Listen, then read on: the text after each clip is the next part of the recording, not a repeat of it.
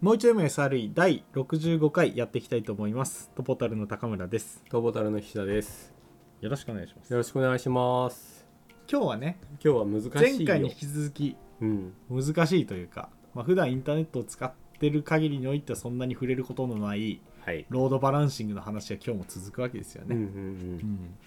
で、また今日もアルゴリズムの話が出る。アルゴリズムってなんだって感じだと思うんですけど、まあ、そういう話が出ますんで、うん。この領域ってこうインフラをやってきた人だったら結構わかる話なんですか。えっとそうですね特にネットワークの話が今日いっぱい出るので、はい。まあ、インフラをやっててネットワークに触らないってことはなかなかないから、はいそういう意味だと知ってる人は多いと思いますよインフラのドメインなるほどのね。人のエンジニアで言ったら。うんうんうんうんはいうん。なるほどね。うんでもなんかねこうとっつきづらいロードバランシングっていういや僕が、はい。あの18の時からアルバイト、まあ、正確には19歳なんですけども19歳ほやほやのはい。僕があの IT インフラを勉強してた時期にロードバランシングっていう言葉を見た時にはい。かっこいいなと思った 名前自体がだからなんかそのかっこよさから難しそうだなとも思ったああ。け。ど意外とそんなにあの単純単純ではないか、えー、とシンプルというか理解しやすいものではあるので、はいはいはい。そんなに構えずに聞けるといいんじゃないかなって気がしますじゃあ本編いきましょそううかですね。はい。じゃあやってみましょう今日は19.3仮想 IP アドレスでのロードバランシングに行きます、はいじゃあ前回の振り返り簡単にしましょうかはい。前回は19章に入りましたフロントエンドにおけるロードバランシングということではい。まあフロントエンドって何想像するかって言った時に、うん CSS とか JavaScript をはじめとするフロントエンドのはい。 コードみたいな話そをねあね一瞬浮かびそうなんだけど、うんここで言ってるのはもっと前段そうでしたね。ブラウザが名前を引くところ からはい。サーバーにアクセスする手前のところまで、うんそんなだいぶ前段のそれをフロントエンドと言っていてはい。で結局もう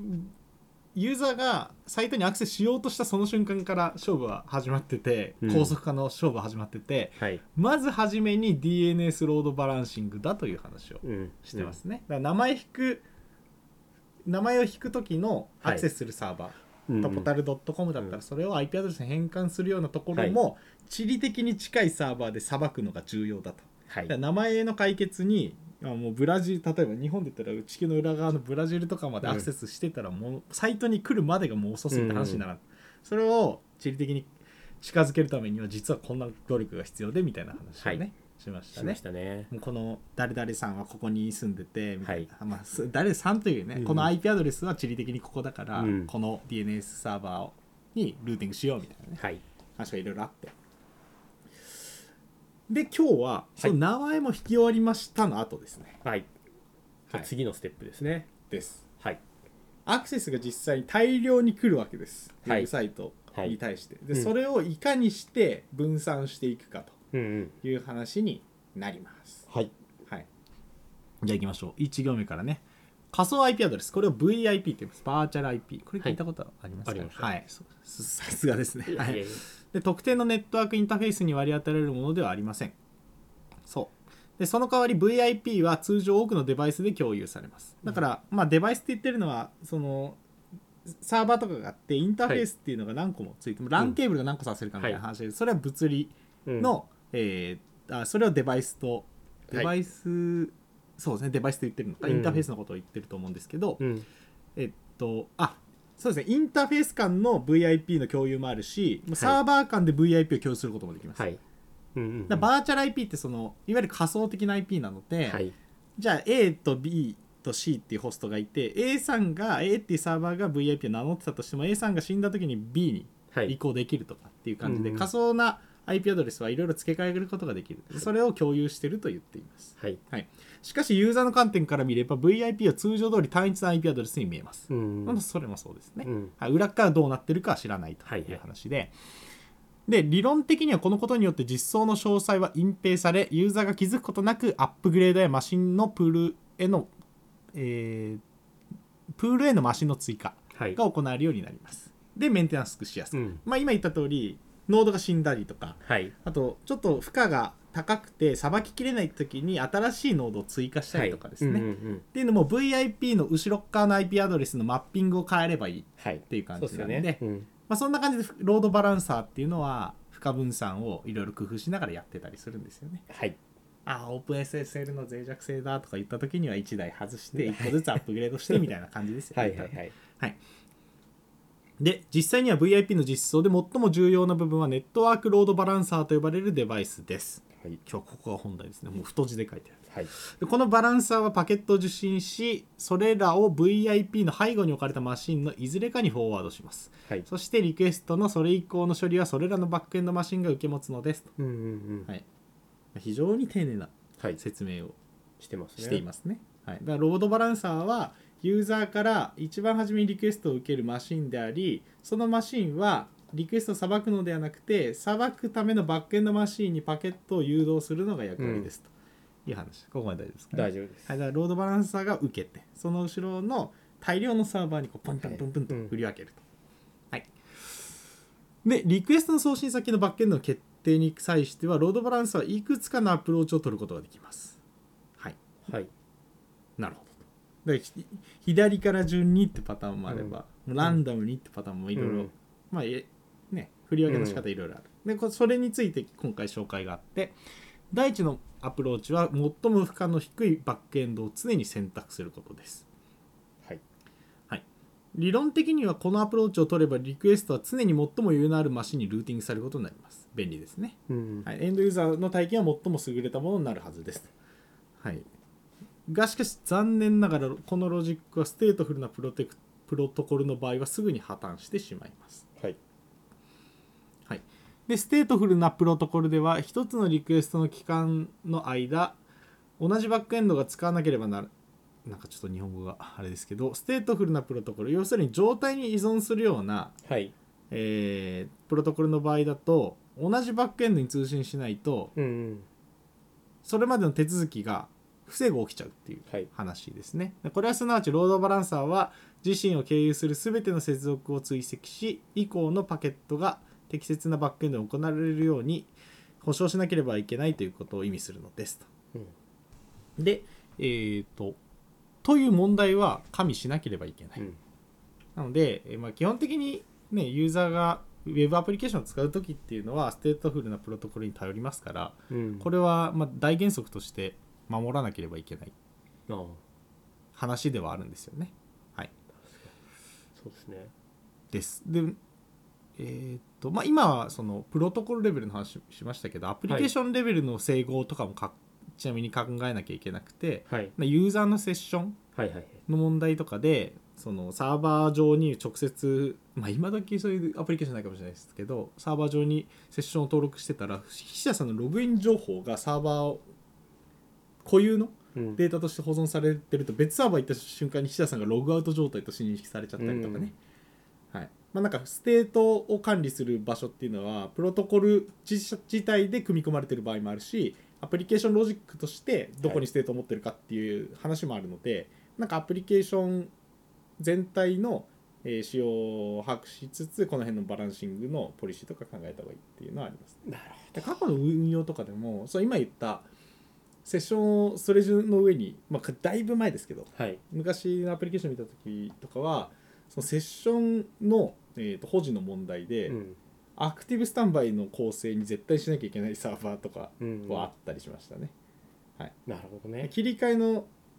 タイミングとかはもう絶対停止メンテ入れるみたいうんうんな感じまあだからそれだけステートっていうのはあのサービス提供の上では重要、はい、このぐらいにしますか、そうですよね。はいああ、ありがとうございます。で、えーっと、そう。バックエンドに、えー適切なバックエンドに送んなきゃいけないんですよ。うん。はい。なので、あ、この接続ね、あ、さっきも来たから、じゃあこっちのサーバーにもう一回送ろうみたいなうん。ことをやらなきゃいけなくて、でそうするとパケットの一部を使って接続 ID を生成し、かっこおそらくはハッシュ関数とパケットから来た何らかの情報を扱うことになるでしょう。その接続 ID を使ってバックエンドを選択するという方法もあります。はい、例えば以下の値を接続 ID として使うことができるでしょううんということで、ID パケットモッド N とうん。書かれています。はい、でここで ID っていうのはパケットを入力として受け取り接続 ID を生成する関数です、うんはい、なのでパケットってなんだって話なんですけ ど、まあ、通信パケット、はい何でもいいですうんでその中の内容からはい ID、まあ例えば5とか、うんここではあの割り算使ってるんで、えー、と数字ですうね、ん例えばじゃあ菱田さんがリクエストを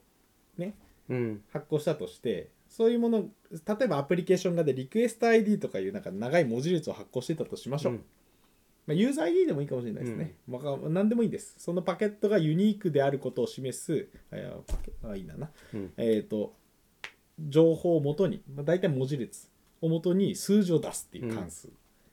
これを、えー、と ID 関数と言っていて N は設定済みのバックエンドの数ん後ろ側でさばくノードの数ですね、うんうんやったとしましょうでモッドっていうのは余りを示す計算のはい用語なので、じゃあ滝屋さんのパケットがじゃあ9とかだとしましょうんうで、えー、と後ろのノードが8とかだったら余りは1ですようね、ん9割るえ9を8で割ろうとすると8が1回入って余りが1の、はいはい、そうするとじゃあその1番目のサーバーに振り分けようと、うんまあ、そういうルールがこの方式、はいこうすることで状態を保存せずに済むようになり一つの接続に属する全てのパケットは常に同じバックエンドでフォワードされるようになります、うんうん理解できますかねで同じようなリクエストの場合絶対 ID 関数とって毎毎回菱田さんははいえーっああとそうかそう8になるからはいはいすいません8を9で割んなきゃいけないからごめんなさいあの0余り8なのかはいはいはいごめんなさい今8で割っちゃったわごめんなさいあーノードそうがですね9の場合だと、はい常に89で割って、はいで余りを出さなきゃいけないから8が余りますね、うんはい、なので8番目のノードに接続するんですけど、うんうんまあ、そんな感じで菱田さんのアパリクエストはこっちですよなんていう状態は保存しなくていいんですよね。うんロードバランサーは常にリクエストから来たリクエストの情報を関数にかけて数字出してそれの割り算し続ければ、はい絶対に同じサーバーに行くんうんです。なるほどねはい賢い賢いですね。賢いですねはい、でこれでうまくいくような気がしますがそうはいきません、うんはい、バックエンドの一つに障害が起きバックエンドのリストから取り除かなければなくなったとしたらどうしましょうだから8号機いや9号ん9個サーバーがあってもう分かりやすく言うとまあじゃあな8台死んだとしたら残り1台になりますよね、はいそしたら8番目にルーティングしようされようとしてた一つのパケットどこ行っちゃうのって話そうですよねはい、で突然じゃあ1台壊れたらどうなるかそしたら N-1 になり、えー ID カッコパケットモッド N 元々の式ねうんは ID パケットモッド N-1 になっちゃううと、んはいだ N っていうのは、えーっと後ろで動くサーバーの数を言ってたけどそれをマイナス1しなきゃいけないよね、うんそうすすると結果変わるよねうんっていう話をしてますね、はい、ほぼ全てのだからさっきだったら、えーっと久田さんが8っていうはい ID 関数に通したら8のリクエストずっとやってて1台死んだら8割る8になってあまり0なんでえーっと別のサーバーに振り分けられるってことになっちゃいますよねそうですよねうんそれまずいと、はい、でほぼスペックのパケットが以前突然以前とは異なるバックエンドに割り当てられることになります、うんうんバックエンド間で何も情報が共有されてなければこのマッピングのやり直しによってほぼ全ての既存の接続はリセットされてしまいます、まあ、先ほど言った通り分かりやすく言うとログアウトの状態になっちゃうとか、はいでこのシナリオは頻繁に起こることではないとはいえそういった時のユーザー体験は間違いなく最高ではありませんはいまたログインし直しだ、今結構会計回りとかやるので、うん国のシステムとに対してうん何かやろうとした時に、うん急にログアウトされて今まで入ってた情報が全部飛ぶとかねあるあるそう最悪ねえ最高ではありませんよね 最高ではそあんるな丁寧に書かなくても最悪まである最悪までありますねうん 僕もね確定申告の時に何度リセットされたかでもね確定申告の国のシステムね下書きっていうボタンが頻繁にあるんですよ はいはいそれを使うようになったんですけどシステムがなんとかなんないかなと思うんですけどね、はい、でありがたいことに全ての接続の状態をメモリ内で追跡する必要がなくしかも一つのマシンがダウンしても全ての接続をリセットすせずに済む解決策がありますあそんなあるんですね便利なものが世の中あるんですねはいはいそれは1997年に提唱されたコンテコンシステントハッシュ法ですはいはい、コンシステントハッシュ法はリストへの新しいバックエンドの追加やリストからバックエンドが削除された場合でも比較的安定したままになるマッピングアルゴアルゴリズムを提供する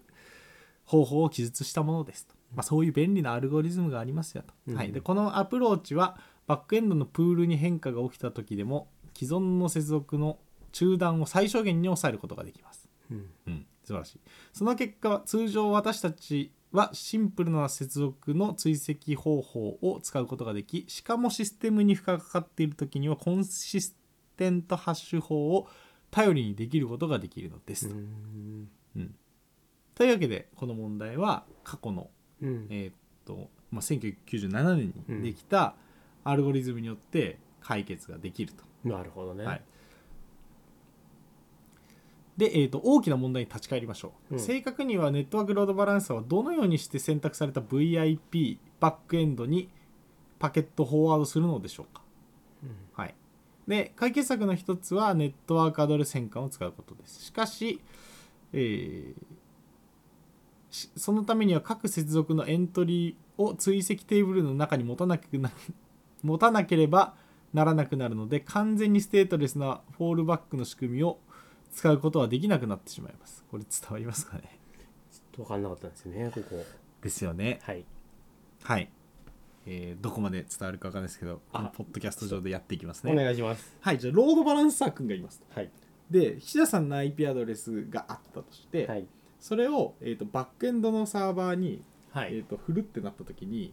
えー、とどういう通信をしなきゃいけないかっていうとバックエンドから見ると来たパケットをもう一回ロードバランサーに返さなきゃいけないんですよね。そうですねはいうんそこわかるわかりますよね、うんで、えーとまあ、細かい話はさておきネットワークの制約上そのなんだこう接続してきた、えー、とじゃあは HTTP で来たとしましょうウェブサイトのね80番のグローバル IP アドレス1つうんこうやってロードバランサーが待ち受けてるとでそこに来たものを、えー、と内部の別のインターフェースん1926波から始まるようなね、ランドアドレスで別のサーバーにつなぐときに、はい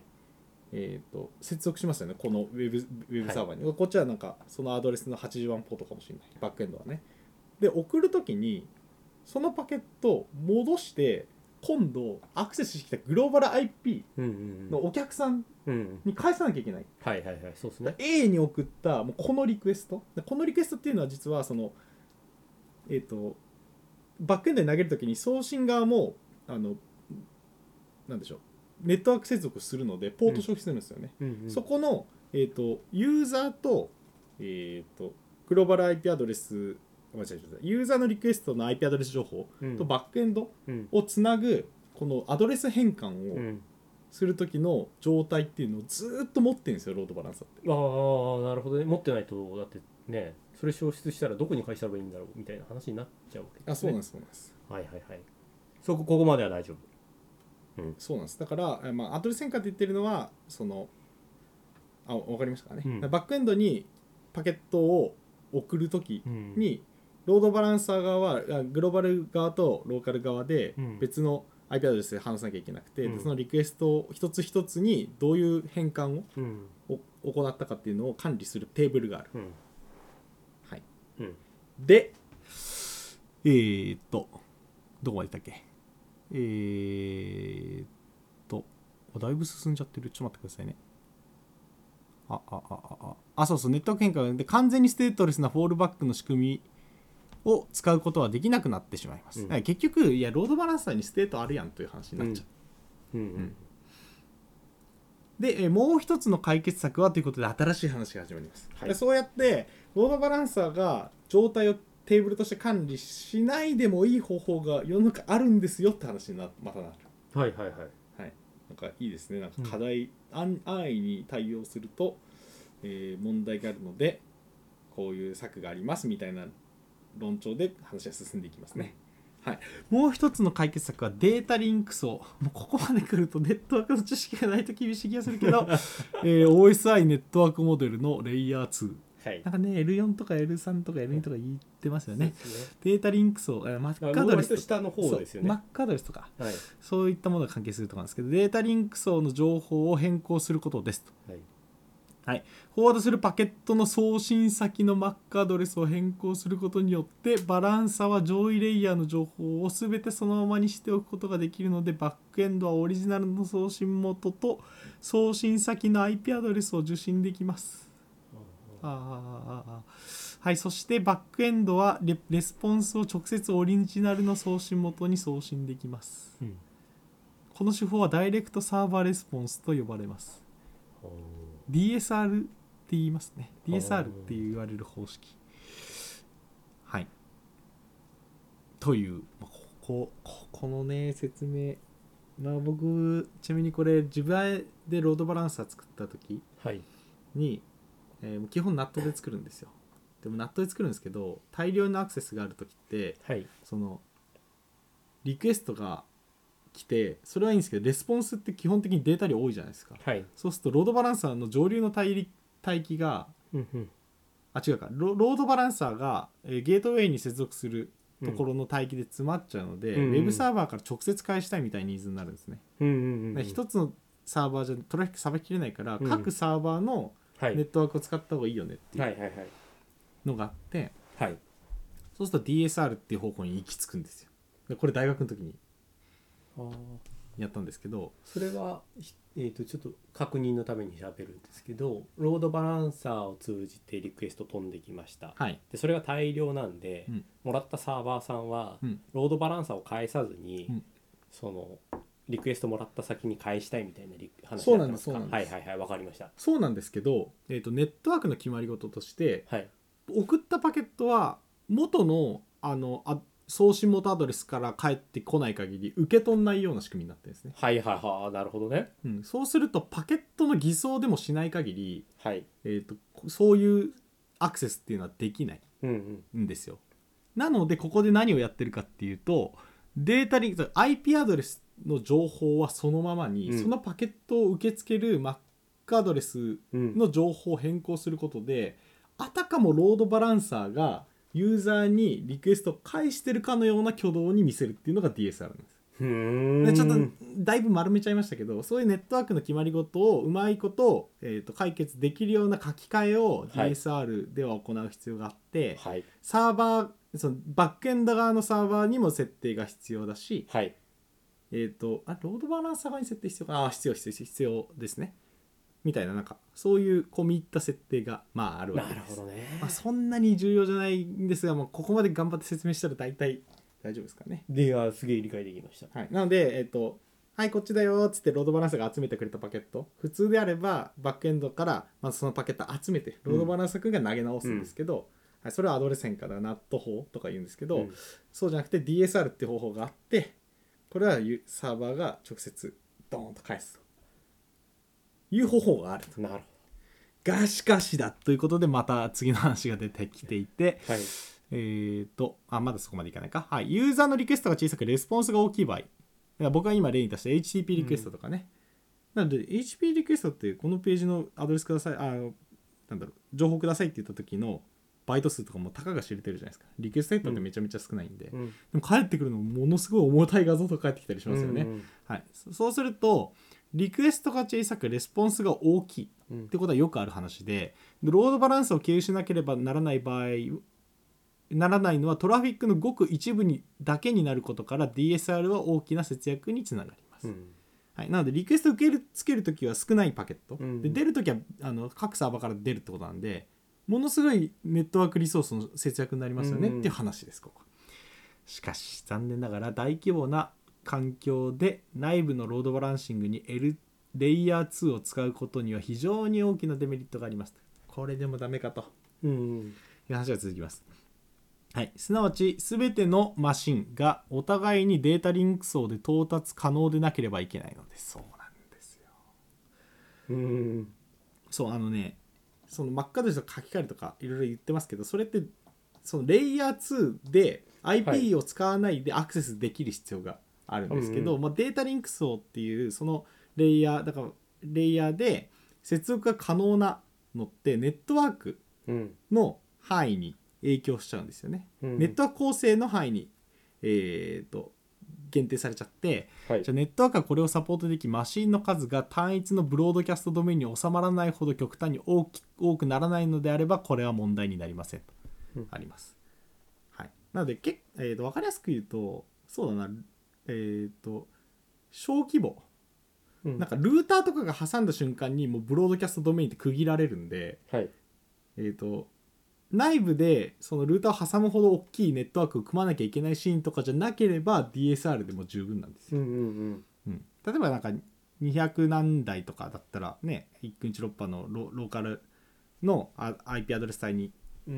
んでなんとか話はつくんですけれどもなんかこう Google の規模今言ってますんで、あそうですねはい、はい、バックエンドのサーバーもものすごい大量にあると。うんはい、というわけで DSR 最高なんだけれどもレイヤー2に頼るってところでネットワークのそのブロードキャストドメインってまたこれ専門用語なんですけどネットワーク一つのデバイスがえー L2 で届くようなネットワーク体うんだけじゃ収まらないほどの量が実はありますので、うん DSR いいんだけどうちにはちょっとねっていうのが Google の話なんですね。というわけで想像がつく通り Google はかなり以前にこのソリューションでは対応できる規模を超えてしまい他のアプローチを見つけなければならなくなりました。はい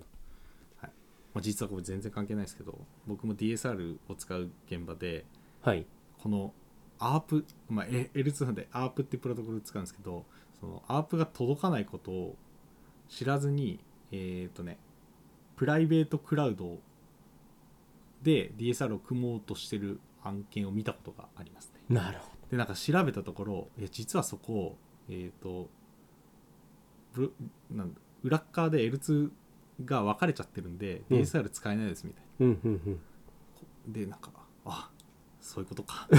そう込み入ってるなみたいななんでこれ IP ピンは届くのにはいピンってピンってあれなんですよねその、えー、と L2 より上はいなんで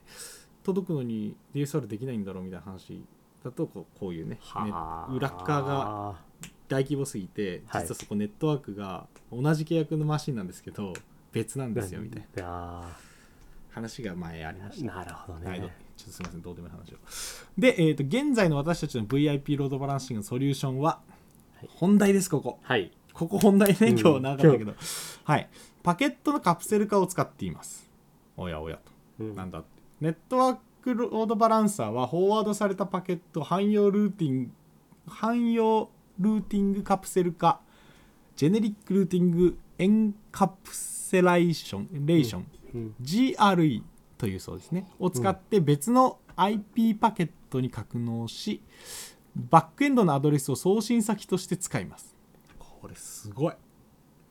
いやもうパケットの中にバックエンドのアドレス入れてやり取りしちゃうぜっていうう話んうんですうんねうんはいで、えー、とこのパケットを受信したバックエンドのバックエンドは外側の IP, は IP うん、 GRE プラス GRE レイヤーを外し中にあった IP パケットをネットワークインターフェースに直接配信された場合と同じように処理します、はい、この場合ネットワークロードバランサーとバックエンドがブロードキャストドメイン内にいる必要はありませんお互いの間に経路さえ存在して経路っていうのは、I えー、と L3L4 で届くうんという意味で経路って言ってると思うんですけど経路が存在していればべそれぞれが別大陸であっても構わないのですと、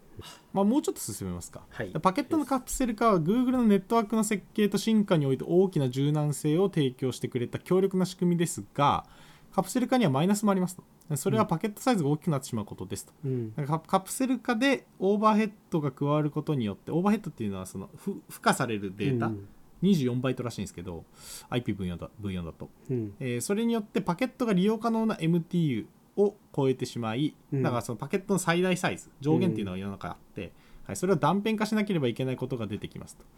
はい、でパケットがデータセンターに到達してしまえばデータセンター内で大きな MTU を使うことで断片化避けることができますがこのアプローチを取るには大きなプロトコルデータいや大きなプロトコルデータユニットをサポートするネットワークが必要になりますと、はい、ででで大規模環境ではよくあることですが表面的に見ればロードバランシングがシンプルで早い段階から何段にもわたってロードバランシングすればいいだけのように見えますしかしフロントエンドのロードバランシングに関してもデータセンターに到達したパケットの処理に関しても困難は細部にあるのですとはいこれがまとめになりますだうんなので、えー、とロードバランサーに I- パケットが到達するうんでそこからバックエンドに投げる、はいでこれだけの処理もはいいろいろあってうん細部に困難はありますようんうんと言いたい章でございますいろいろ話してるはいなのでまあなんかパケットにバックエンドの IP を入れるっていうはい